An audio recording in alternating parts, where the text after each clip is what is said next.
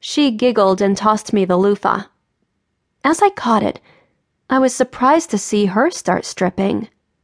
Hell, we'd seen each other naked tons of times, and I hadn't felt awkward at all about being naked in the bath right in front of her. But why she'd get naked right then, I didn't know. She grabbed the soap and stepped toward the bath. Scoot forward, she said. I hesitated for a second, and she giggled as she stepped into the water behind me and pushed me forward. Why do you think it's so cool to have a two person bath? I still didn't say anything, but I wasn't uncomfortable. On the contrary, I was suddenly so damn turned on I could have exploded. And that had never happened to me before.